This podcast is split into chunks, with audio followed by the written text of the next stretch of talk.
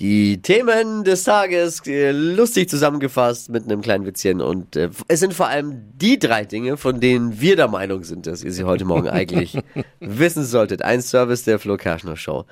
Äh, Thema 1. In Bayern streiken heute die Brauereimitarbeiter. Oh, Extra aber auf den Montag gelegt. Man will ja ähm, niemanden das Wochenende versauen.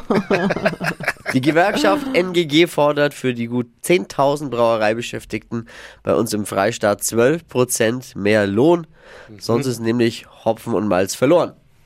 Ich sag mal, ich find's gut, ich find's gut, dass die streiken, solange sie sich nicht an die Fässer kleben. no.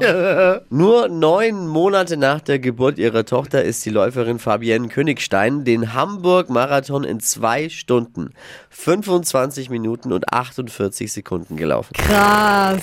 Hat damit die Olympianorm unterboten. Wahnsinn. Beeindruckende Leistung.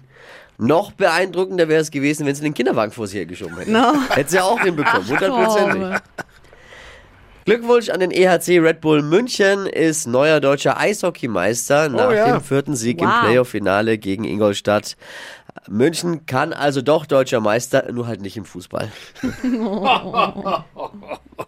Das waren sie. Die drei Dinge, von denen wir der Meinung sind, dass ihr sie heute Morgen eigentlich wissen solltet. Ein Service eurer Flo Kerschner Show.